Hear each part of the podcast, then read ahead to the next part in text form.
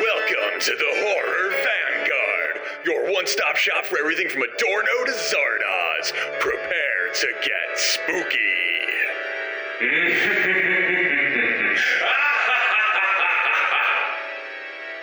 Hello, everyone, and welcome to the very third episode of Horror Vanguard, your number one stop for leftist politics and horror movies. How's it going, John? Good, good. Very good to be with you back, uh, talking about the spookiest, most left wing culture that we can get our hands on. And we are we are starting the year off right. We are starting the year off with one of the greatest horror movies ever made, set on the greatest day of the year, John Carpenter's Halloween. Oh, I'm so excited. I'm so excited. Comrade John Carpenter. Comrade John Carpenter. yes. uh, an absolute stone cold classic uh, of a film. So sort of genre defining and really kind of crystallized the form after, because this is what, four, four years after Black Christmas, right? Yeah, yeah. This this was even originally intended to be a sequel to Black Christmas.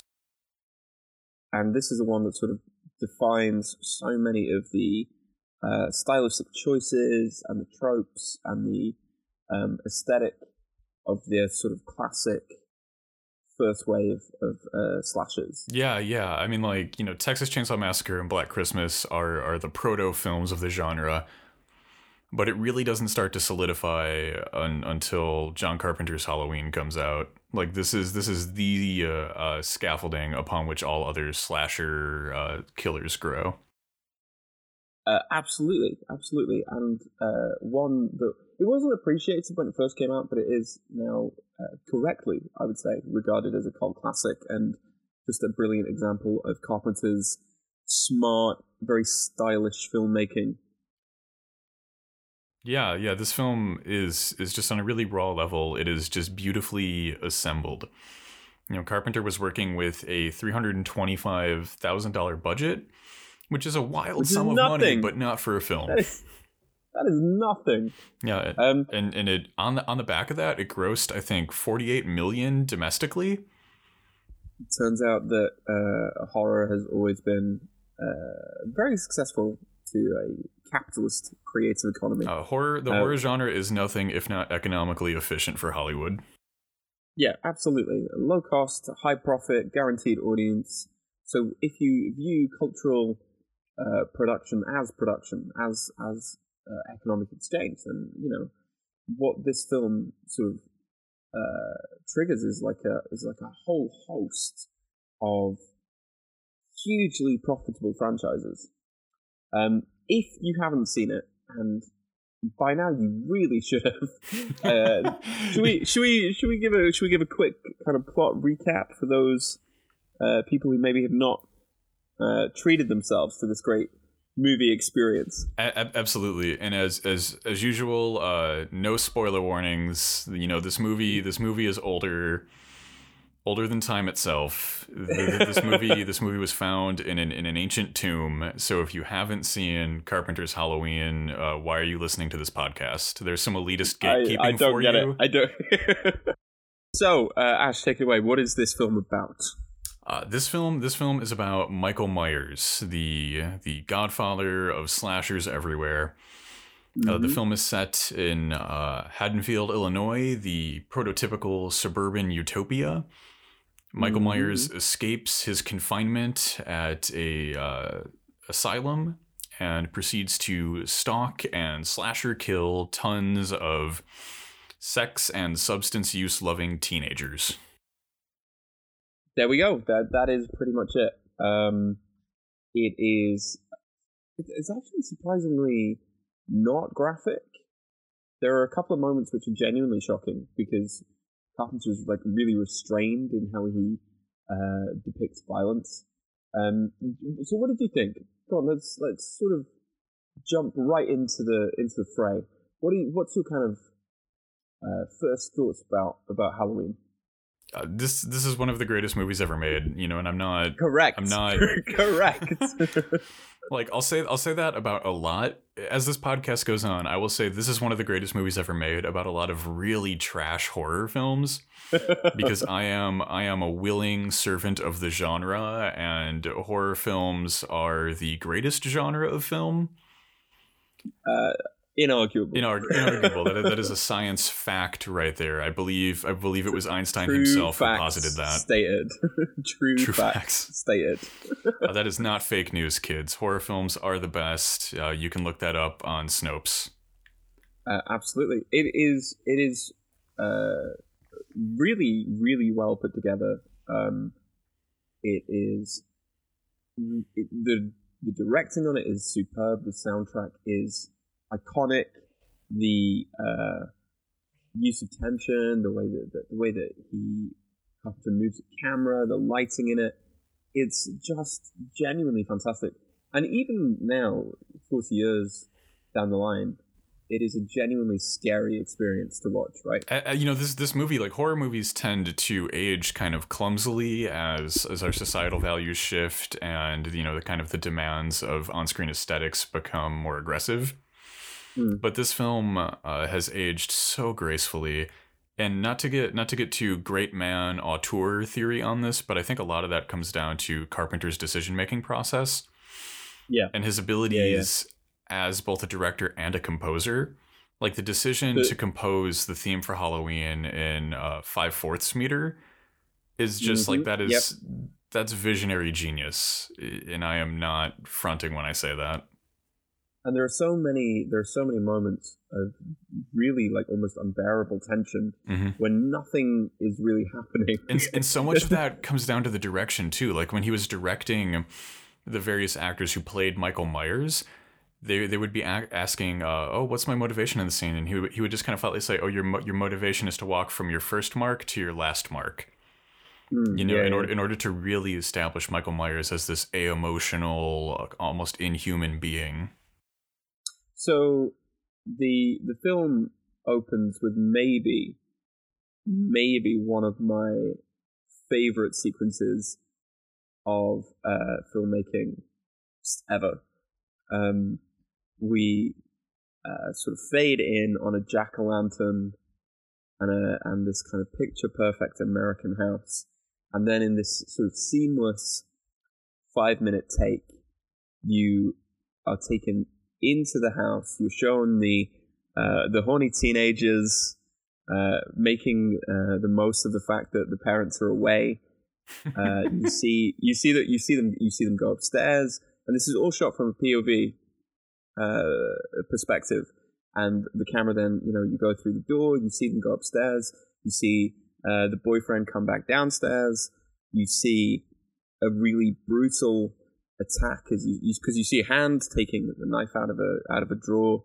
You see the attack upon someone, uh, and then you get the the amazing reveal right at the end of that sequence when, after coming back down the stairs, the camera pulls away from the perspective shot, and it's this like six year old child that's just committed a really uh, brutal, violent uh, murder uh, as the parents desperately try and work out what's happened, and that's how the film opens. And it's uh, it's shot on Steadicam, so it's got this kind of beautiful stability and fluidity to the movement through the house, um, and it's just amazing. If you want to learn how to move a camera, look at the way John Carpenter composes shots and.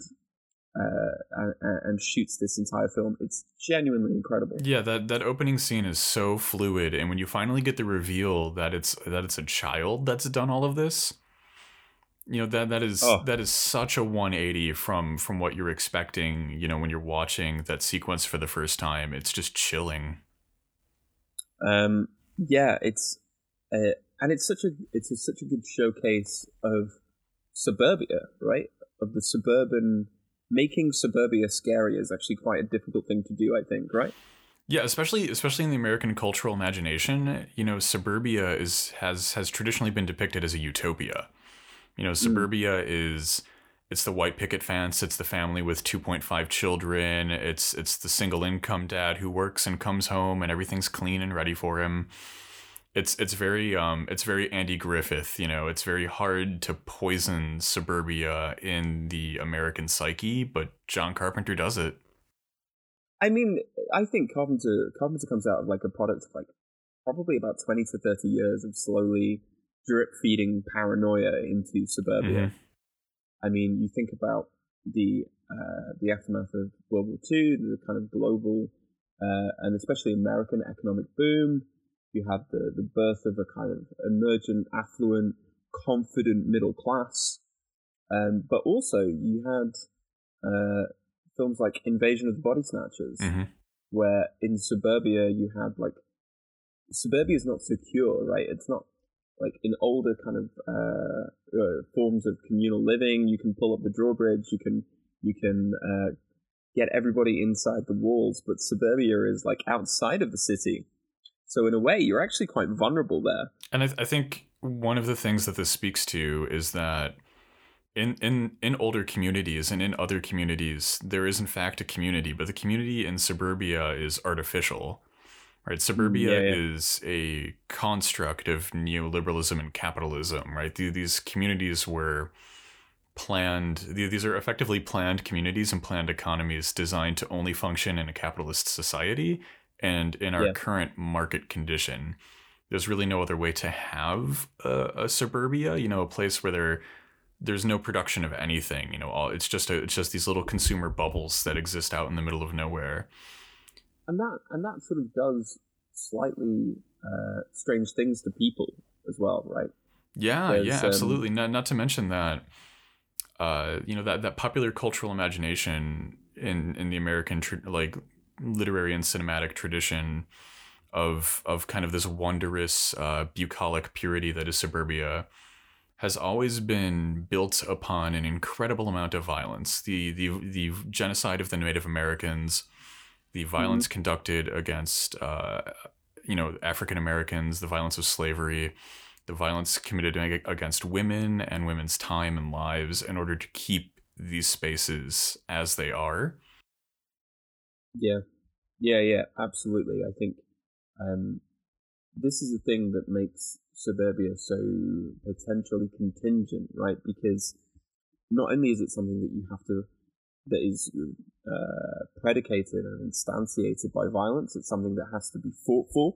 You know, if you lose your job, if you if the if the bottom falls out of the out of the housing market as it did in uh, late 2006 2007 suburbia gets decimated hmm right? It's this fragile place that you're supposed to be delighted to have attained, but it's shot through with this uh, strain of paranoia and violence that you can't easily erase.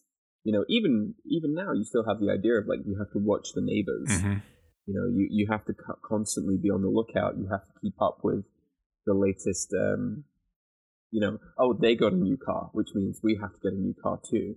Otherwise, we're not going to be we're, we're going to be ill thought of. Yeah, yeah. The that, that that community is it's not a real community. You know, you, you're not actually there for your neighbors. You're not trying to build something. Yeah, absolutely. I think it's it reflects an interesting kind of deep tension within. I- I don't want to generalize, but probably within the American psyche as a whole, right? Because you have this conflict between individualism and the pressures of a kind of collective identity. Because if you are individually successful, you know, cap- uh, successful in a kind of capitalist sense, you can afford to buy your way into suburbia. But once you're in there, you suddenly have to keep up the standards and appearances of what it means to be a suburbanite and that that's a kind of very powerful collective identity. You know, that's that's the the identity of being part of the the bourgeois, part of the middle classes. Yeah, that is that. I think that's definitely one of the fundamental characteristics characteristics underpinning American horror is the tension between uh, the the rugged American individual, where where ostensibly all of us should be capable to on our own, by our lifting ourselves up from our bootstraps, go out into the wild and carve out a fortune from nothing. But at Yeah. the same time, we are part of a larger society, and we're supposed to have this uh, apocryphal national unity. And Oh, tho- yeah, tho- those two things are fundamentally in tension. That's something that a lot of horror film plays with. And there's this there's this long tradition, especially in American horror, of realizing that you don't know these people, hmm right? You don't all of these identikit houses that you've fought and and kind of sacrificed to be to be in. You don't know what kind of horror lurks behind those doors, right? You don't know who you're living next door to. Could be anybody. Could be I mean, I mean, it's something Polanski thinks about in Rosemary's Baby. Oh yeah. You know, your neighbors could just be uh, overly friendly, slightly too curious, nosy old busybodies, or they could be literally a Satan worshipping cult. Mhm. And it turns out they're the Satan worshipping cult. And I think that I think this People is this, this this is just a, a trend of like modern alienation from each other and from our lives. You know, we can see this in like it doesn't really matter if it's American horror or European horror, like the the fundamental fear of everyone around us because we no longer have a community to call ourselves a part of. Yeah, totally. Yeah. Um, and it makes suburbia a really interesting place from a kind of historical materialist point of view as well, right? Because suburbia is not like not only economically contingent, but it's it's new.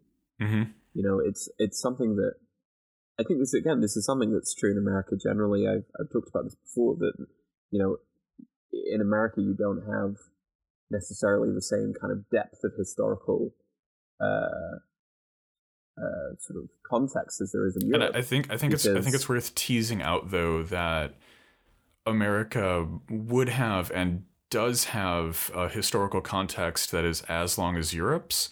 We've just committed Yeah, ethnocide to get rid of it entirely. it's it's just been sort of violently, bloodily It, suppressed. it's it's the history of you know Native American peoples. It's the history of Central American peoples that have just been eradicated by European uh, col- colonial forces. which is strange, right? Because if there's anything that that is a catalyst for the gothic for horror, it is the desperation to suppress the reality of the past as a kind of force in the present. You know, I think that's a really interesting point that America sort of as a as a as a as a project is founded upon this like uh, genocide and that has sort of been just well we're not going to talk about that now And this this this brings us back nicely to the figure of Michael Myers because what happens to that little 6-year-old boy that's locked away in an attempt to banish the past? He Yeah. he comes back as as an inhuman force. He cannot be locked away. You can't banish the past. It's always going to be there. yeah it'll always find a way to make its spectacular violent return you know the the, the past always fights its way back into the present My my favorite Because- shot in the film that conveys this idea is when we're in the old abandoned Myers home and we see Mm, that, yeah. that Michael Myers has brought his sister Judith's tombstone into the house. and laid it out on the bed? yes, yes, and we see that the the past is wholly inescapable. It's it's Oh, yeah. permanently haunting, and you can't like these suburban utopias are overlaid on onto this this this history of death and violence, and that overlay will always be there. It will always be under the surface. I mean, in many ways, in many ways, like the classic tropes of the Gothic castle and the, and the old haunted house are sort of qu- quietly reassuring, right? You go, oh, I, I sort of know the rules. Mm-hmm. You know, don't go near the castle. But in sub- in suburbia, there is this streak of, of violent horror that can't be that is not reassuring. That's not familiar enough to be reassuring. Again, that that lack of of historicity, thanks to to that violent sublimation of colonial activity. And so it's really striking that Carpenter sort of brings it like into the bedroom. Like this is this is where death resides. This is this is the violence behind every bland suburban front door.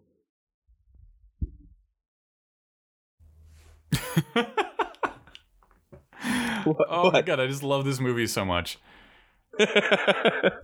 The Car- Carpenter Carpenter's Halloween is just this is a phenomenal piece of art. You know, it's it's Uh, just not not only is it on a technical level adeptly crafted and not only uh, Carpenter was able to orchestrate all of these pieces under under a very restrictive uh, financial situation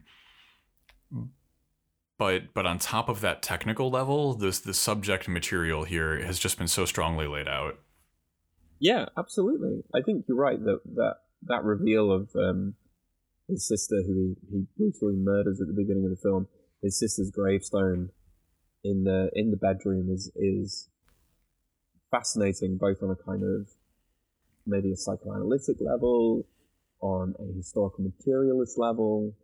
You know, suburbia is a place of nightmares, really, right? Yeah, yeah. So let's let, let's let's talk about the man of the hour. Let, let us talk about Michael Myers for a bit. I know you wanted to talk about. Uh, you mentioned earlier before we started recording Michael Myers and the nature of evil and kind of his Yeah. psychopathology from a Lacanian standpoint. Yeah, yeah, yeah. So this is this is the interesting thing, right? That Michael escapes from the psychiatric hospital or the, the, the psychiatric prison where he's been forcibly detained. Um, and he is being. Um, that's when the film introduces uh, Dr. Loomis, played by the legend that is Donald Pleasence. Mm-hmm. Um, and Loomis is a psychiatrist, uh, but he doesn't he doesn't psychopathologize uh, Michael. He doesn't go, "Oh, this this person is really is really just ill." Mm-hmm. Instead, instead, what he does is he says that he he spent uh, what, what I can't remember the exact quote. He spent eight years trying to trying to reach him, reach this this person who seemed to have no concept of good or evil, of life and death and morality. And then he spent another seven years trying to keep him locked up because he realized that he was evil. He wasn't. It's just, it's a really shocking admission for a psychiatrist to make, right? Ab- Because the psych- absolutely, and, and this is The psychiatrist is supposed to diagnose what's wrong. right and and the fact that that he he has no physical groundings for this right he's not able to to uh, articulate a mental condition that you know inscribes michael myers' inherent evil and violence he has to resort to kind of this metaphysical almost like theological phrasing when when he starts talking about michael myers as like this being of evil Yeah, this being of pure evil. and there's something I mean- there's something in horror that, that I really like that this kind of exists in contextually. And and horror has always had um uh a complicated dialogue with ableism. Right? Dis- disfigurement and disability are often the markers of evil and they're often the signifier for like, oh well we know that guy's gonna be the killer because he's got the scar or he's in the mental asylum or something and Michael Myers does exist in some of this context. He he has been locked up in an asylum. He is beset by a psychiatric doctor. But uh, you know, My- Michael Myers isn't uh, framed as being uh, crazy, as being evil, or as being crazy, or you know, it's not his mental illness that's driving him. It's just the fact that he is an inhuman force of evil. It's kind of Yeah, it's an It's ont- it's, a- it's ontological. Yeah, it's this ontological state of of evil, um, and it seems plausible in the world of the film because Michael is always kept so distant from the camera and from the audience. You're never able. There is no scene in which you are able to emotionally connect with him. absolutely. I mean, the the opening sequence where it's all shot through the POV of the of um, Michael wearing a, the clown's mask is really distances you entirely because of the subversive expectation twist uh, at the end when it's revealed that he's just a child. So there's he toys very cleverly with the kind of uh, the implicating of the audience and the violence that he enacts Mhm. but you never you never feel like emotionally connected to Michael. He always seems this kind of weird metaphysical ontological evil that has just kind of emerged into this small town. And this is even down to the script writing as well. In the script, Michael Myers is referred to as "quote unquote" the shape. And there are so many scenes. Um, it, it was specifically outlined that Michael Myers never runs during the film, even though he's able to catch up to everyone he tries to pursue. He can be. which Oh, go on. I was about to say, which kind of reinforces the the suspicion that you have that you know maybe he's just he's not just a person, Yes, absolutely. right? And even He's we'll get into this later, force. but in the end, when he is unable to be killed, Yeah, right. And so there is a suspicion that there's this supernatural, almost theological aspect to his nature, Mhm. which gets kind of, uh, I was going to say watered down, but like brought up again in the many, many franchise uh, spin offs and sequels. But it's done with real understatement, and it's and I think it's interesting, right? There's there's I think it's important that like any kind of left project doesn't it isn't enough to either kind of psychopathologize or moralize about um about evil or about this kind of violence, this kind of sadism, um, because the tendency is either to go, ah, well, products of, of of an environment, which means that there is no human agency, or you or you kind of fall back into what you were talking about earlier with those sort of ableist uh, tropes of uh, stigmatizing mental illnesses. So it's really interesting that this film does neither of those. That's a challenge, right? That's a challenge for any kind of left critique. What what what what does it mean to talk about evil from a left wing point of view for, as a as a historical materialist? It definitely it definitely complicates the dialogue. You know, like these these horror films uh, exist in, in, in or, or like horror broadly exists and is informed by the culture around it. So it's going to carry with it the baggage of the culture. Yeah, of course. And so it's always going to be in dialogue with racism and ableism and misogyny and and you know we can go down the line of all of these isms and horror will always carry with it these weights. And especially horror more than other genres because you know horror by its very nature has to confront something that you're afraid of and Yeah, fear is is always mediated through this cultural imagination Um, and it's interesting. It's interesting then that like we're quite. Um, I mean, you can either claim that we're sort of too quick or not quick enough to kind of throw the word evil on something, and in many ways, it's a kind of way of going, "Well, this is something that I just don't like." But I think what's valuable here is the the challenge to think through the ethics of horror um, in a way that doesn't fall into those reductionist um, and really quite basic kind of frameworks, you know? Absolutely. So so I'm really excited to to hear this, but how do you tie Lacanian psychoanalysis in into Michael Myers? Well, one of the one of the ways that we we could go into that is this notion of um, the negative subject, Mm-hmm. right? I mean, Lacan always talks about this as the barred subject. There are bits within subjectivity that are inaccessible, that are unknown, um, and there is a sort of kernel of, of negativity within subjectivity itself. Zizek has expounded upon that at great length uh, in lots of his work. So maybe maybe a way of sort of avoiding if people are uncomfortable with kind of the metaphysical and theological connotations of talking about evil is to talk about Myers as like a force of negativity, of kind of annihilative subjectivity that's you know, he's not he isn't um affirmative, like his desires are only to destroy. His his his uh, violence is there to sort of um it doesn't generate anything. He's Mhm. trying to annihilate these people. And it's reflective of, of his own self, right? Um, Loomis describes him as uh, he's got the blackest eyes, the devil's Yeah. eyes, uh, and it's like there is a there's a kind of core of negativity behind those eyes. There is a there's a there's a terrifying void. Um, there is a, a a privation of being. There is something that should be there, you know, but there's but there's nothing.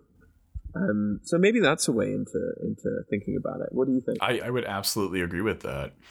You know, Michael Myers has no agenda, has no like compare him with other slasher killers, you know, Ghostface, uh, Freddy Krueger, uh, you know, Mhm. everyone in the Texas Chainsaw Massacre. You know, like they're they have goals, right? Their goals may be um you know, to preserve their life force as a demon that haunts your dreams or um, a really complicated and ethically dubious art installation piece mediating on the nature of horror cinema. But but these these slasher killers at the end of the day they have a reason for what they're doing. You know, like they Yeah. they to some manifestation have thought it out and determined a course of action. Whereas Michael Myers is a force. Right there, there's Yeah. no there's no personhood there in Carpenter's uh, rendition of the film to discuss. He, he just exists to destroy. yeah, can you can you negotiate with him? No. Can you can you outrun him? No. Can you uh, can you kill him? No. Right? Like he is he is he is weaponized negativity um, there to sort of expose the facade of civility that that, that rests uh, over suburbia. Uh, those are some great points on the nature of evil and psychopathology and Lacan and John Carpenter's Halloween. You know, if, if you if you would have asked me like five years ago if I would be like discussing Lacanian negativity and John Carpenter's oeuvre, I don't think I would have said yes. But you know that's that's living your best life, right? That's I know, I know. Like, and I'm I am such a hater on psychoanalysis too. Like, like as as a little su- subfield, I, I carry I, I have a huge chip on my shoulder about it. But I think that this podcast will eventually wear me down because if we're talking about horror movies, there's just like yeah. this, this is a gold mine uh, for some Lacanian analysis. Um, but I think I think I, I is it right if we if we sort of jump back just a second to talk about something else that you brought? We we kind of tangentially got near when we were talking about suburbia, right? Yeah, definitely. Um, here's here's a question: Where are the parents in this film? Yes, yes. right. Where where are the adults who aren't background characters or Dr. Loomis? Uh, they are either working, desperately socializing away from their children, or just absent. Right. Mhm. and I think this is absolutely kind of fuel for the idea that you could read this film as a pretty scathing critique upon like the suburban middle classes. Like all of the parents are just too, too eager to like dump dump their kids, their annoying children on the local uh, teenagers who maybe need some babysitting money, and then get out of there. Especially on Halloween, right? The the parents are all gone on Halloween. Right? Yeah, yeah, and I think I think there's there's a lot to be said about this. The the absence of of any kind of a adult authority figure, barring Dr. Loomis. He's he's really the only one, but Dr. Loomis is really kind of like He's he's really not too good at being um, an adult authority figure. He's kind of singularly focused on hunting down uh, Michael Myers, who like and, it's, and instead of like having like a level-headed approach to to to an escaped uh, dangerous individual, he's like the you know this this pure force of evil, this child with the eyes of the devil has escaped. Yeah, he he is he does not take it well. Let's let's Mhm. just let's just say that. It But it sets is- him off. But this is one of the things that's really interesting about about suburbia generally, right? Because it's a mark of success to get there, but Mhm. it it also like fundamentally uh, kind of fractures the family unit because you yeah, probably- yeah. you probably have to have everybody working um, to secure that. You have to family life becomes secondary to being a commuter or hmm so like it's not a surprise that it's not a surprise that the parents are sort of absent from the scene. Yeah, absolutely. The the modern economic realities of suburbia essentially dictate that you don't get to have a family, right? You you spend like the evenings and maybe part of the morning if if you don't have to work two jobs Yeah, with, absolutely. with as a family unit together. Yeah, absolutely. You you you only briefly see Laurie's dad right at the beginning Mhm. of the film. Uh, Annie's dad is the sheriff, so he's he's working all night. Um, so yeah, they're they're the parents are gone here. Hmm And this was this was the seventies too. This was back when you could still uh, theoretically pull a life together on a single fam or on a, on a on a single income family. Uh, but clearly, it's not possible, right? Clearly, Yeah, clearly, yeah. It's it's already horror is already already saying like, hey, like this reality is falling apart. This this thing we've got going on is is horrific and not very sustainable. you know, we all bought nice houses and nice cars, and we thought we had made it, and we thought we were safe. But really, you know, the the thing that is, uh, you know, the the ones who are most vulnerable are children. Mhm. You, you leave them in suburbia, and what happens? This force of unstoppable evil comes to brutally murder them. Uh, that, that, that, is an aw- that's an awesome warning. yeah, I mean, there is no safety anywhere in capitalism, right? We're all Mhm. made vulnerable. We're all we're all made contingent. We're all made subject to the violences of uh, systematic uh, capitalist exploitation in a Mm-hmm. myriad different ways. And, And and so- the the horror of this film is is predicated entirely upon that. Yeah, You know, without without the absence of essentially every single adult that could have intervened in this conflict before it got started, the the, the horror doesn't begin without an without an economic system that isn't really concerned with how it treats uh, people with extreme mental illness and kind of is satisfied to lock them away without uh, you know properly addressing that situation. Mm. You know, we don't like the horror of this movie doesn't even kick off. yeah, and and of course, you think about you know you being you're left in suburbia with, without any parents, and like all of these characters sort of lapse into like just sort of a bored hedonism, hmm like because it looks like a boring town to live in. Yeah, yeah, definitely. Like I, I spent part of my childhood growing up in suburbia and like on a very real level, there are few things to do in in suburban places. And part of that is because the the economies there are so harsh that it's it's hard to sustain community businesses that that people could form uh you know neighborhoods around and kind of come together to create spaces. Yeah, yeah, yeah. and in, in addition to that uh, the nature of suburbia is, are is the nature of gated communities that are heavily policed.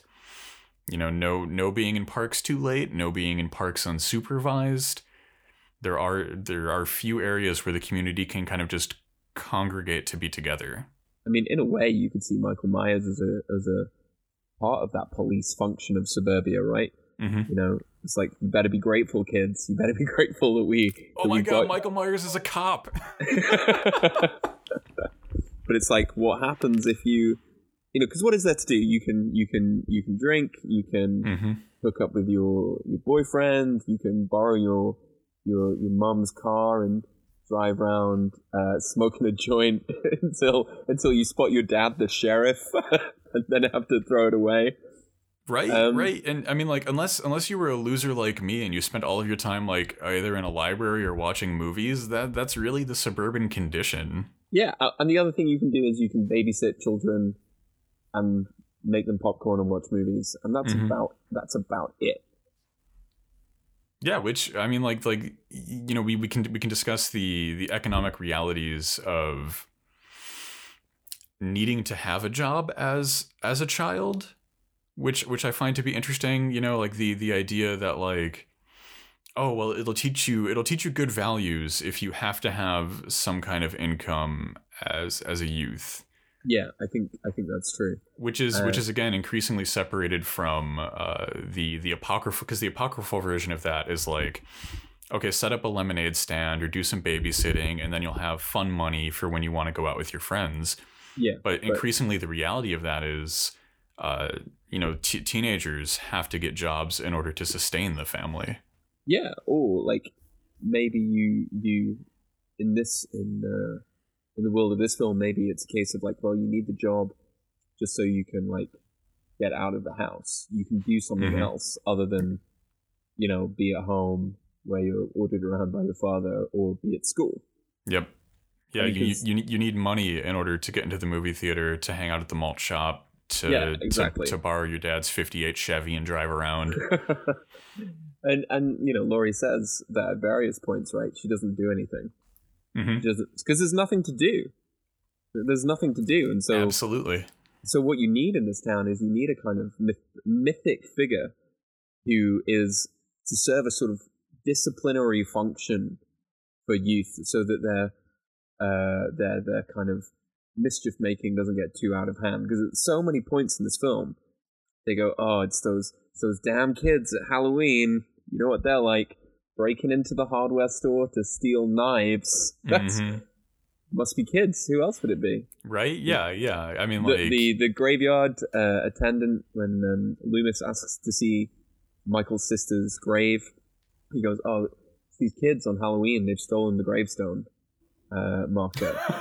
like it's the kids. It's these kids." And so I think it's quite possible to read the film as offering Michael Myers as like a disciplinary figure, right? And I think I think um to to kind of connect this into horror studies at at a, at a, in a larger scope. Yeah. This is something that Carol Clover touches on. Carol Clover kind of expressly reads Michael Meyer and the figure of a slasher in general as this uh, moralizing force of conservative Christian value. You know, Michael Myers is there to stop those kids from having premarital sex, from using drugs and alcohol, Yep. from being out of line even in the slightest. Yeah, I mean, I think he's he's he's a he's he's not as moralizing as some of the others, as some of the other slashers, where the the kind of politics of the slasher gets kind of boiled down to being quite reactionary in some places. Oh yeah, definitely. Like like, like we talked about on our Black Christmas episode, you know, like the rules are still being established. Like Halloween is the the prototypical slasher, but Mm. it's still early on in the genre. It's still before it becomes like you know, it's not until we start seeing like hackneyed slasher clones Yeah, yeah, yeah. that we that we really start getting the formula of like okay well you know uh, any people of color die first and then we have you know sexually active people start to die and then we kind of just Yeah. build our way up until it's the virginal uh, uh, nice girl I mean, one of the things that I think is really interesting about this film specifically, and the idea of the slasher figure as a as a kind of uh, disciplinary function, is that Laurie says at many points, and during like the first hour of the film, she's constantly being watched. mm-hmm. She's constantly being watched, and she, she constantly feels herself being watched. And I think rather than kind of forbidding transgression, that's the thing about suburban living, isn't it? It's not the thing of like you oh you can't do this. It's like well you could, but you know Ev- ev- everybody's watching you to see what you're going to do, and you better ha- behave appropriately, unless you want everybody. Because like I, you know, it's Foucault's panopticon, right? Oh yeah yep If if you've made it to suburbia, you are constantly under observation. You are constantly being watched. And so it's- I, I was about to jokingly say uh, uh, Foucault was right. Suburbia is a prison, but but no, there's a hot take for you. right?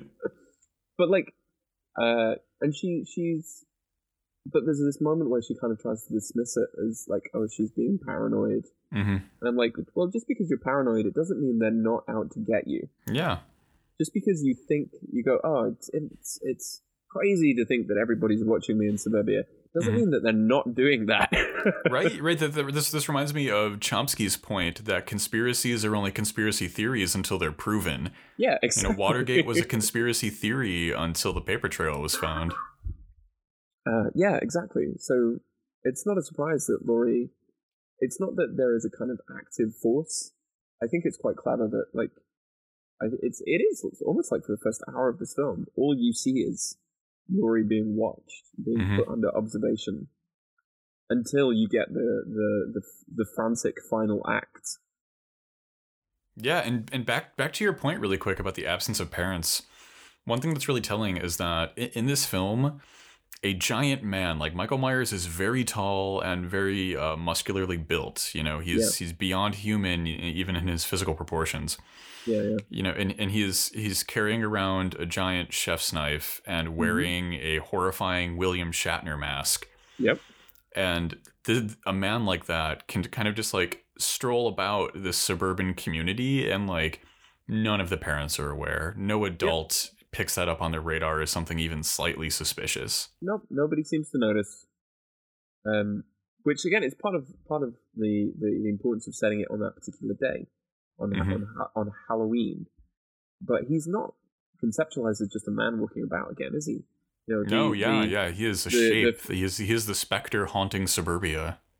the, yeah, I mean, the film opens with those kids chanting about ghosts and ghouls and all Mhm. things dark that sort of work walk the earth on Halloween, which is where those kind of libidinal mythical creatures take on a physical form.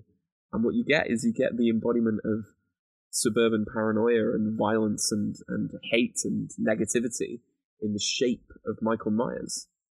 Talking about earlier, Ash, in, in regards to Black Christmas and the slasher, Mhm. um, you mentioned um, maybe the most uh, famous sort of theorist when it comes to talking about slasher films, and that's Carol Clover. Yeah, get get used listeners get used to us mentioning Carol Clover and her text Men, Women and Chainsaws. Read Because men, is- women, and chainsaws. People. It is seriously read read that book. It is possibly uh, one of the best and definitely the most foundational text for the study of the horror film. I, I Mhm. don't think it is it is a stretch of the imagination to say that. No, completely correct. Completely correct. Right and the the big idea that clover advanced was the idea of the final girl in the horror film and the final girl is the uh, she's typically like virginally pure morally pure you know she's she's the laurie strode she's the good babysitter who's not drinking not smoking that devil's weed not trying to have sex with her boyfriend she just wants Not to inviting have a boyfriend over. Yep. right? Yeah, she just wants to have a good time babysitting the kids, do her job, and and be be righteous about it. And you know, those are the characters that wind up. Those are the female characters rather that wind up surviving the horror movies. So, you know, Carol Carol Clover posits that they're essentially uh, selected for their purity, and that's what's allowed them to survive these encounters with figures like Michael Myers. So that sort of accelerates the um, kind of idea of the slasher as a as a um, disciplinary and policing function, right? Mm-hmm.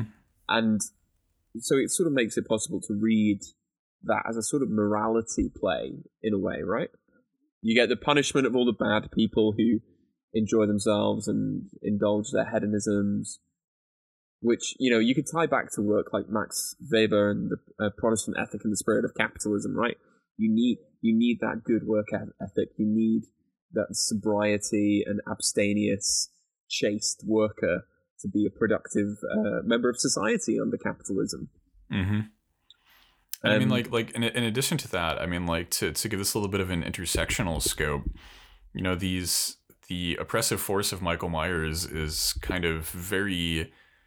It's very easy to read him as selecting for uh, and pursuing women who deviate from what the patriarchal norms say a young woman should be Mm. right if if uh, if a young woman is kind of having active agency in in what she defines her pleasures as whether that's uh, drinking smoking weed going out with the boys Mhm. you know Mike, michael myers is coming and he'll get you you know you Yeah. have you have to fall in line to these prescribed uh, gender norms or Yeah, you yeah. don't survive the slasher Um, I don't know. Do you do you think that, that this is a good model then that, that that Halloween sort of fits that that paradigm from Clover?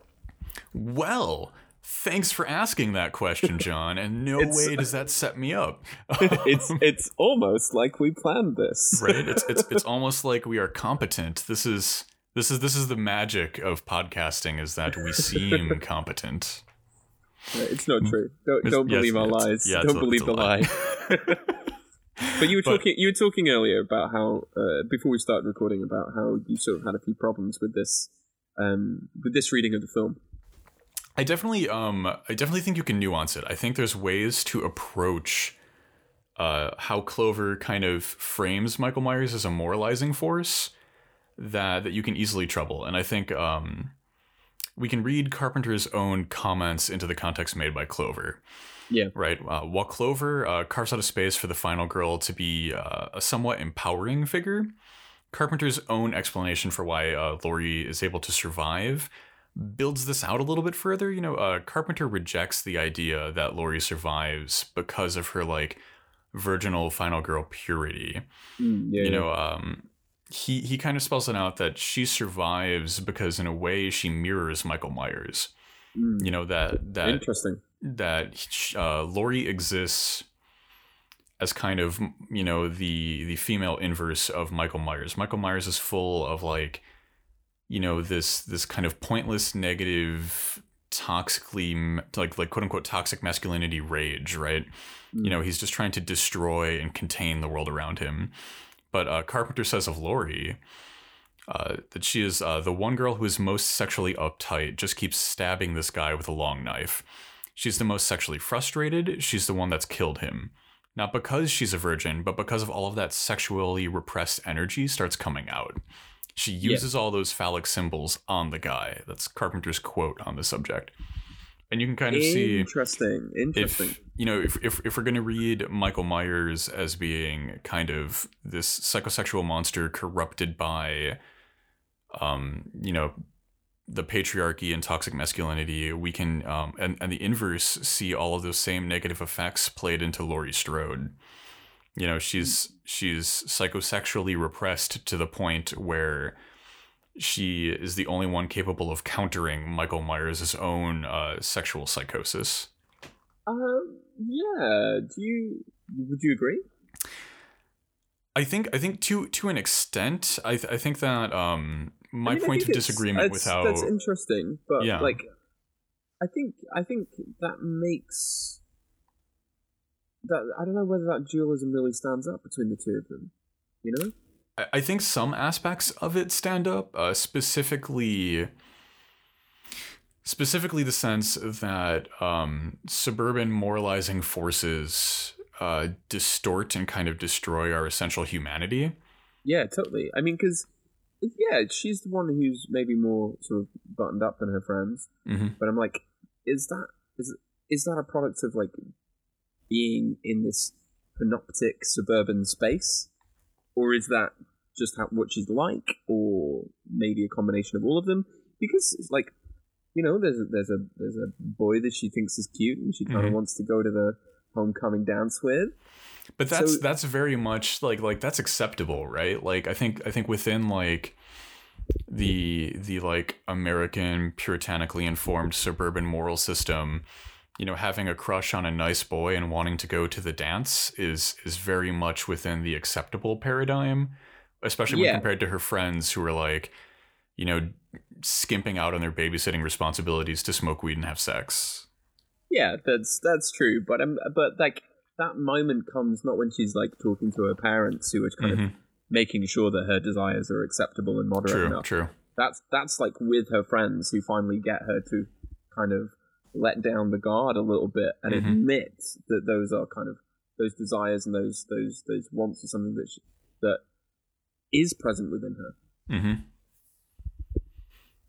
Yeah, definitely. This this type of read of Laurie Strode that Carpenter is putting forth, I, I think there are definitely some holes in it, and I think those holes kind of expressly come forward when we kind of compare the types of violence that, that that's being committed here Yeah, you know um if if Laurie Strode's proximity to that same uh like the the psych the I guess the to to be very Carol Clover about it the psychosexual violence of the slasher and of the suburban space yeah, gives her the ability to kind of resist and be aware of Michael Myers in a way that her friends are incapable of.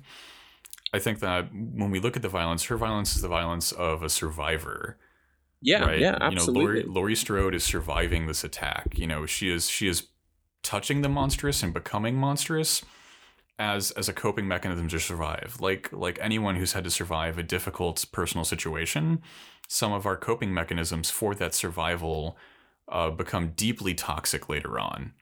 Mm. And then Yeah. Michael Myers' violence, on the other hand, it it lacks the morality of the cause. Michael Myers' violence is an imprisoning, uh, wild, annihilating force that that really doesn't have a focus or a drive. It just kind of exists to destroy the world around it. Yeah, and you have to you have to sort of take into account results as well, right? I mean, uh, Laurie's violence is triggered by the need to protect those two kids. Yes. uh, to protect herself. Um, so I, I sort of, I think it's it's reductive to say that like this film fits as that kind of moralistic, uh, reaction, politically reactionary genre that does definitely does emerge in the late seventies and eighties hmm um, of punishing the hedonistic young generation. But it's also not quite as okay. It's the ones who are the ones who are pure and virginal and puritanically constrained and subjectivized are the ones who can survive. It is more nuanced than that, and that's credit to um, both uh, Jamie Lee Curtis and Carpenter. I think, right? Oh yeah, ab- absolutely. Like I think the the acting on Curtis's part is fantastic. I mean, she's easily the best actor in the film, Oh oh yeah, Wi- without up, a sh- there, up there with of a doubt. Donald Pleasence. Yeah, besides, know, besides I was gonna say maybe she's she's tied with Donald Pleasence, but Donald Pleasence has like years of experience on her. Yeah, and this was her first big picture, right? Yep, yeah, she was doing some. I think the only thing she did before this was small time TV work. and this is the first uh, large cinema role she ever had. I think um, Bec- she was paid eight thousand dollars for the role, and I think uh, the story goes that on her first day on set, she thought she did so poorly that she was going to get fired. And Carpenter wound up calling her later that evening, and then she was like, "Oh, this is it. I'm getting canned for being a shitty actress." Yeah. But Carpenter actually congratulated her for for being so talented. that's that's a really endearing story. That's a really endearing story. Um, any any final thoughts? Anything more that you'd like to sort of uh, add before we uh, start wrapping things up? Uh, yeah, I'd like to add a teaser for Halloween Part Two uh, that's going to be uh, dropping at the end of the month. Uh, oh, toward- that's going to be a good one. towards the beginning of the episode, good sir, you cast shade upon uh, later auteurs who would seek to handle the subject matter of the Halloween franchise. And without getting into too much spoilerage uh, for our forthcoming episode, uh, you are wrong and a fool, and I look forward to meeting you on the field of combat. Bring it on. Uh, oh, this next episode's gonna rock. it's going to be so much fun. It's I don't know if there'll be an episode after the next one, but let's.